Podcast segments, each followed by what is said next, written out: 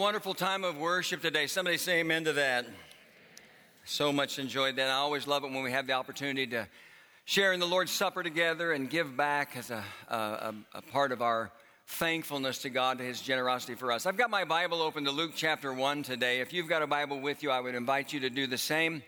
Luke chapter 1. We're going to spend just a few minutes talking about one of the most significant things that the Christmas story teaches us, reminds us every year, and that's this truth: nothing is impossible with God. And we're going to see that as we talk about the Christmas story as a whole, but time only allows us to read one portion of that story, and it's the portion that's found in Luke chapter 1 as a young girl named Mary is visited by an angel named Gabriel with a message that she never, ever expected to hear. And so, if you've got your Bibles open there, I know I didn't give you much time, but if you got your Bibles open there and you're able today, go ahead and stand with me for the reading of the Scripture. Thanks so much for being here today, especially if you're a guest. If you're a guest, we always love to welcome you into our services. Every week, as a part of our worship, we make the public reading of Scripture a significant portion. And because we have such respect and reverence for God's Word, we stand when we read it. I'm going to begin reading in Luke chapter 1 at verse 26, and I'm going to read down through verse 38. You follow along. In the 6th month, God sent the angel Gabriel to Nazareth, a town in Galilee, to a virgin pledged to be married to a man named Joseph, a descendant of David. The virgin's name was Mary. And the angel went to her and said, "Greetings, you who are highly favored, the Lord is with you." And Mary was greatly troubled at his words and wondered what kind of greeting that might be. But the angel said to her, "Do not be afraid, Mary. You have found favor with God. You will be with child and give birth to a son, and you are to give him the name Jesus. He will be great and will be called the Son of the Most High, and the Lord God will give him the throne of his father David, and he will reign over the house of Jacob forever. His kingdom will never end." "How will this be?" Mary asked the angel, "since I am a virgin?" The angel answered, "The Holy Spirit will come upon you, and the power of the Most High will overshadow you. So the Holy One to be born will be called the Son of God. Even Elizabeth, your relative, is going to have a child in her old age, and she who was said to be barren is in her 6th month. For nothing is impossible with God." "I am the Lord's servant," Mary answered. "May it be to me as you have said." Then the angel left her. All right, there it is. You can be seated. We always ask for God to bless the reading and the hearing of His Word. Every time I hear or read that passage of Scripture, I am drawn to the statement Gabriel makes in Luke chapter 1 and verse 37 when he simply says, after Mary asks the obvious question, "How can this be that I'm going to have a child when I'm a virgin?" Gabriel responds ultimately by saying, "For nothing is impossible with God." Nothing. Now, I believe that's true. Because I've been a Christian for a long, long time, over 50 years, I can say honestly that intellectually, I believe that's true. I'm sure many of you would say the same thing. I believe that if God can create the universe, then He can certainly change or override the rules He created to govern the universe. And so what Gabriel said was true, that a woman who was a virgin could give birth to a child because nothing is impossible with God. But Christmas reminds us of more than just the fact that God can do the impossible. Christmas reminds us or demonstrates to us the truth that God will do the impossible to accomplish His purposes, not just in the world, but in our lives as well, your life and my life as well. So we're going to take a few minutes to talk about that this morning. I've actually got 3 ways that I see this happening in the Christmas story. This are 3 things that remind us of the truth that not only can God do the impossible, but He will do the impossible. And if you'd like to take notes, might want to write these down somewhere. I'm going to do this quickly. The first thing that we see in the Christmas story is this truth that God is always, everyone say always at work. God is always at work. The Bible teaches us in a variety of ways that God created man to live in fellowship with Him. And that's the way it was in the beginning with Adam and Eve, because we get this picture of Adam and Eve in the Garden of Eden walking and talking with God because God loved them and God wanted to experience fellowship with them. But we get to Genesis chapter 3 and we see Adam and Eve disobey God, and when they disobeyed God, they allowed sin into the world. And when sin came into the world, their fellowship with God was broken. That walking and talking relationship of of fellowship, that community of unity that they shared with God was broken because their sin separated them from God. That's what sin does. It separates us. But, and this is so important, even though they had disobeyed God, even though they had allowed sin into the world, even though sin disrupted their perfect fellowship with God, here's what we see. God did not even for a second, he did not abandon them. They disobeyed God in the first part of Genesis chapter 3. But you get to Genesis chapter 3 and verse 15, and God speaks these words to the serpent Satan used to tempt Eve to sin. Obviously, he was speaking them to Satan himself. He said, "From now on, you and the woman will be enemies, as will your offspring and hers. You will strike his heel, but he will crush your head." That's the way it reads in the Living Bible. What's God saying? Well, he's saying there's going to be hostility between you and man, but ultimately, I'm going to send someone to crush you. You will hurt him, but he will crush you. And obviously, God was talking about his son, Jesus. Jesus, who would be hurt by being beaten and brutalized and hung on a cross as he died for our sin. But in the process, through his death and his resurrection, he would crush Satan. And friends, that verse is just the first of many verses that flow all throughout the Old Testament that show us that God did not abandon man that he created because of sin. Because over and over again through the Old Testament, we see this truth where God is basically saying, I know the world has been damaged by sin, but it's not going to be that way forever. I know the world has been damaged by sin, but I'm not going to let it be that way forever. And time doesn't allow us the opportunity to look at several of those different verses. So let me just give you one more that's found in the book of Isaiah, chapter 53. It's verses 4 and 5. It's a prophetic passage about Jesus who would one day come to crush Satan. The prophet writes, "Surely he took up our infirmities and carried our sorrows. Yet we considered him stricken by God, smitten by him and afflicted. But he was pierced for our transgressions, was crushed for our iniquities. The punishment that brought us peace was upon him, and by his wounds we are healed."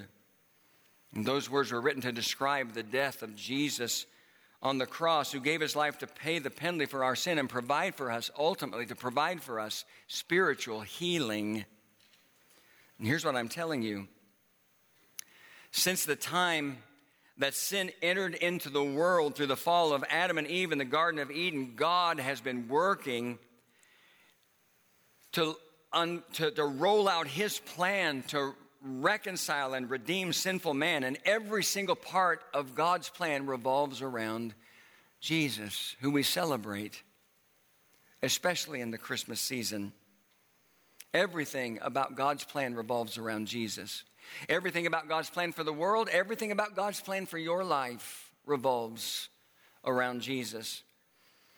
I came across a great quote this last week when I was putting this together that said, everything in the Old Testament looks forward to Christmas Day for its meaning. And everything in the New Testament and beyond looks backward to Christmas Day for its meaning. Why is that true?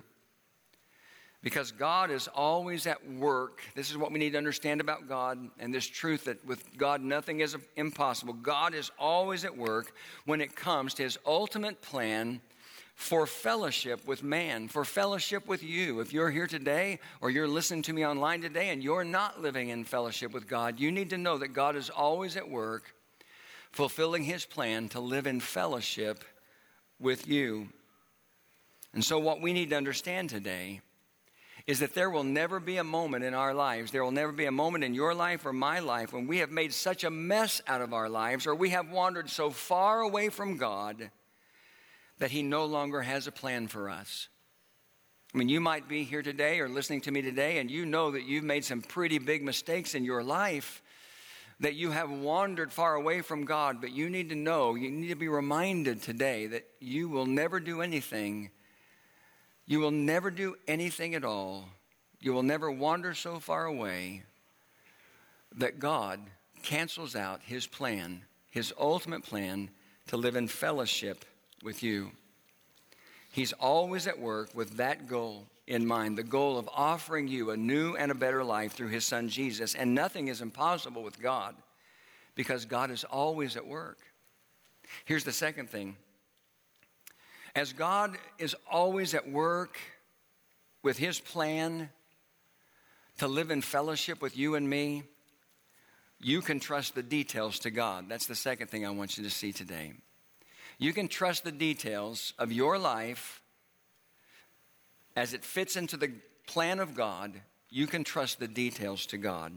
Let's think about this in the context of the Christmas story. And now we're basically moving from Luke chapter 1 to Luke chapter 2, which is the heart of the Christmas story. If you're not familiar with it, then I would encourage you to go home and read it sometime today. Joseph and Mary are together now, and they live in Nazareth.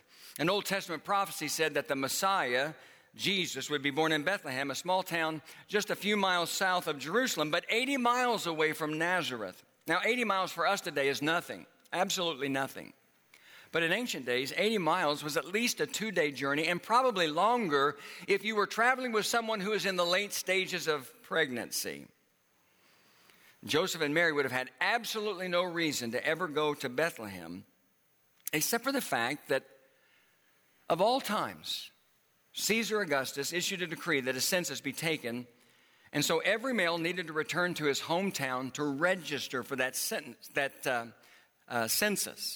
Joseph lived in Nazareth, but because of his heritage and his lineage, his hometown was considered to be Bethlehem. And so he and Mary made that 80-mile journey to Bethlehem together. And you know the story. That's where Jesus was born. Now, having said that, I want you to think about something with me. It may have seemed at the time that someone other than God was in control of everything that was going on. It may have seemed, for example, to Joseph and Mary that Caesar Augustus was in control of what was happening because he's the one who issued the decree that a census be taken that made everyone have to go to their hometown to register. It may have seemed to Joseph and Mary that the timing was terrible for this. It couldn't have come at a worse time. No one in their right mind, knowing what was going on in their lives, would ever ask them to travel 80 miles to Bethlehem. It may have seemed to them that this was all just a really big mistake. But you and I know from the scriptures that what was happening here was that God was working out the details of his ultimate plan, again, to live in fellowship with people like you and me. We just talked about the truth that God is always at work, and this is nothing more than God at work, but this gives us a chance to see the details of how he is at work. And so another thing that we need to understand as we think about this truth that nothing is impossible with God is that sometimes what can seem like nothing more than a random coincidence or a terrible inconvenience or even something that is just flat out wrong, something in our life happens that just seems flat out wrong. Sometimes all of those things can actually be the hand of God at work in our lives, getting us right where he needs us to be according to his plan for our lives, his ultimate plan for our lives. God's plan called for Joseph and Mary to be in Bethlehem so Jesus, the Messiah, could be born in Bethlehem according to the prophecy of the scriptures. And that's what happened because God is always in the details of our lives. We may not always see it, but God is always in the details of our lives. And so the truth is, as we worship together today, who knows where God might need you to be or where God might need me to be when it comes to his plan for our lives.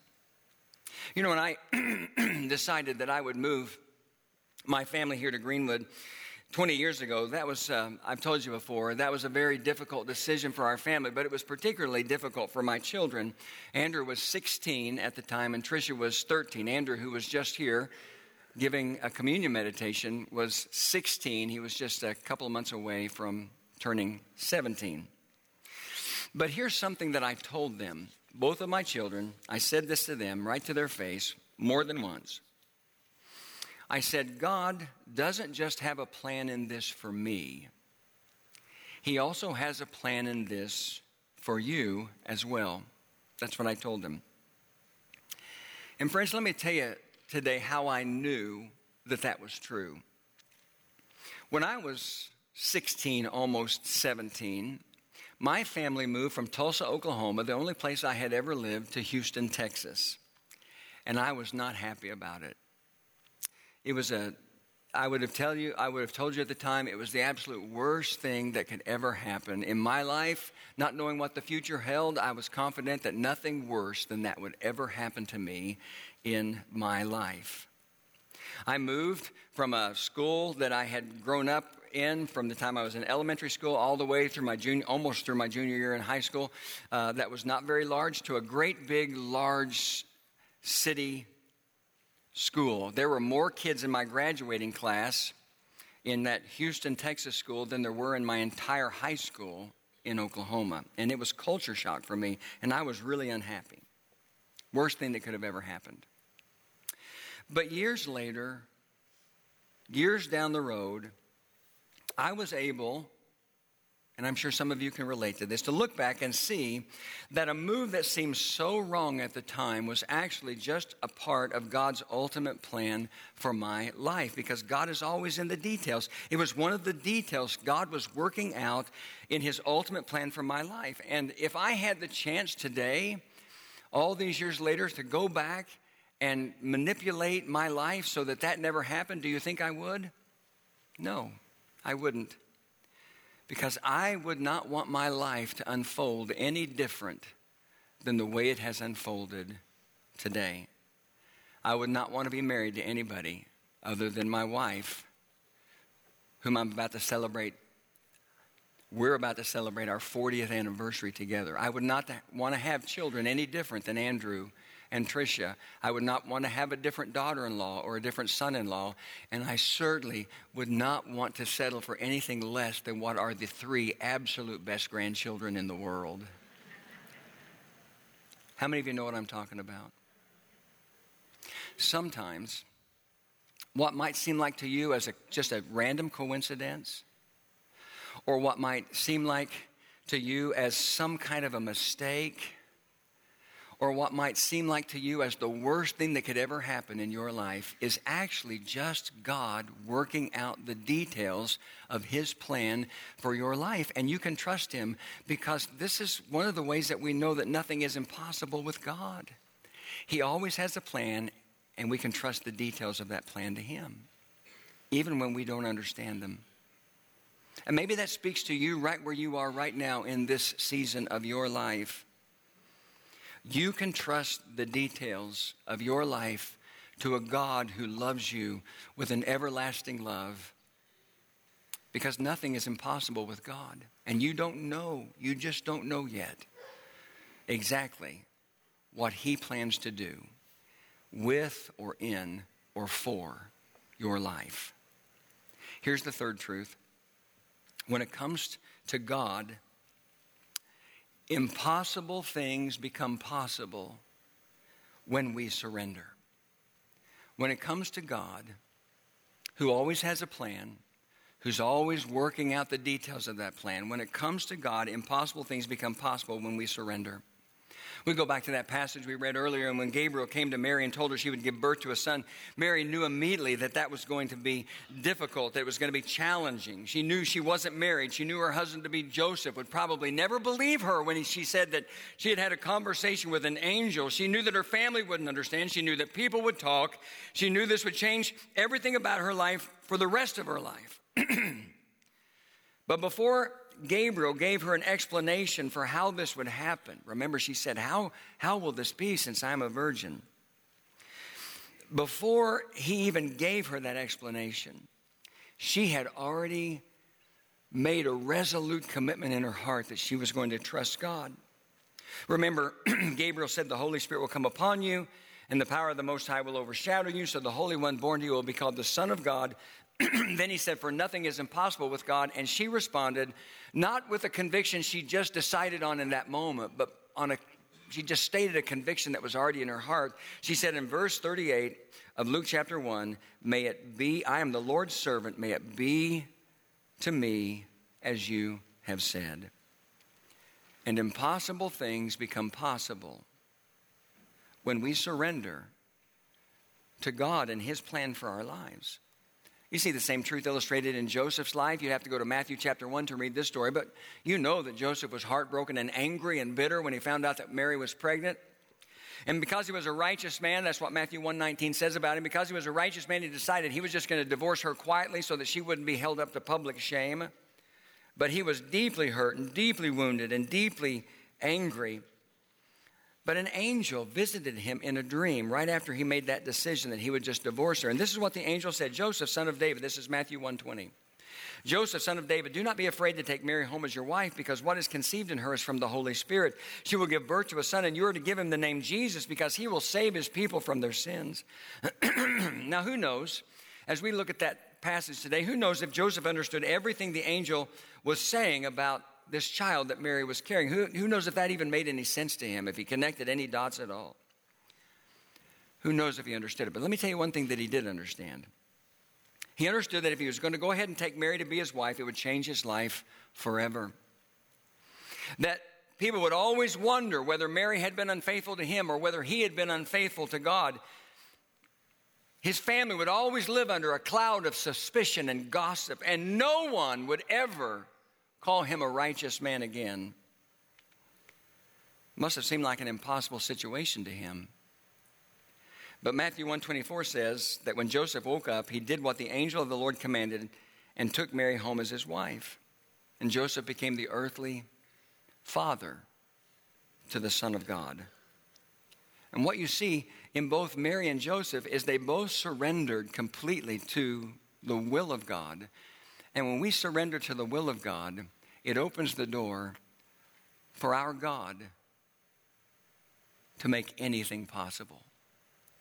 The impossible becomes possible in our lives when we surrender to God fully, when we surrender to God and His plan for our life. And so what the angel Gabriel said to Mary so long ago is still true today. Nothing is impossible with God, and there's no limit, friends. There's absolutely no limit to what God can accomplish in your life when you surrender to Him and His plan and His will. Now, that surrender doesn't mean you'll have an easy life. Can I tell you that after the service was over last night, that a woman that I didn't know came up to me and she said, "Are you sure that God, that anything is possible with God? Are you sure that God can do the impossible?" And I said, "I absolutely am." But I knew she had her own story. And I said, "But I don't always know the mind of God or the timing of God or the way it will all unfold." And that's the same for you and whatever you're dealing with in your life. But what Gabriel said to Mary is true today. Nothing is impossible with God. And so, let me close by asking you this question. All of you here and all of you who are listening to me online, what is it that seems impossible in your life today? I mean, for some of us, it might be forgiveness because there's somebody who has hurt us so deeply, betrayed us, broken our trust so completely, that it feels like we're continually lost in a dark sea of unforgiveness. Listen, if that seems like an impossible thing to you today, then really what you need to do probably right now in this moment is just in your heart to pray this prayer. God, I am struggling with this unforgiveness, but I know that you want me to forgive. I know that you can bless my life through my forgiveness, and so help me to do that now. Help me to surrender completely to your will for my life now so that I can experience the reality that nothing is impossible with you. Maybe you're in a marriage that's bad and you think it's impossible that we'll ever have a happy, fulfilling, meaningful marriage. Maybe it seems impossible to you, but nothing is impossible with God, and the impossible becomes possible when we surrender to Him. I'm not saying that to put more guilt on you. I'm just telling you this is the truth of the Bible. Maybe there's something that you're holding back in your life. Maybe it's professional success. Maybe it's financial need that seems impossible to you. Maybe it's some kind of an emotional issue and struggle that you've had in your life for a long time. The impossible becomes possible when we surrender. Because what the angel said to Mary is still true. Nothing is impossible with God. and you can trust him to always be at work in your life. You can trust him to always be in the details of his plan, even when you don't understand it. And you can trust him when you surrender to him to do for you, in you, through you, what only God can do. I want you to pray with me. Thank you, Lord, for a few minutes to open up the scriptures today. And I pray a simple but specific prayer right now for anybody in this place, anybody listening to me right now, who is struggling with something that seems absolutely impossible. Help them to know in this moment that whatever it is, what Gabriel said to Mary is still true for every single one of us today. Nothing is impossible with God. I pray that in Jesus' name. Amen.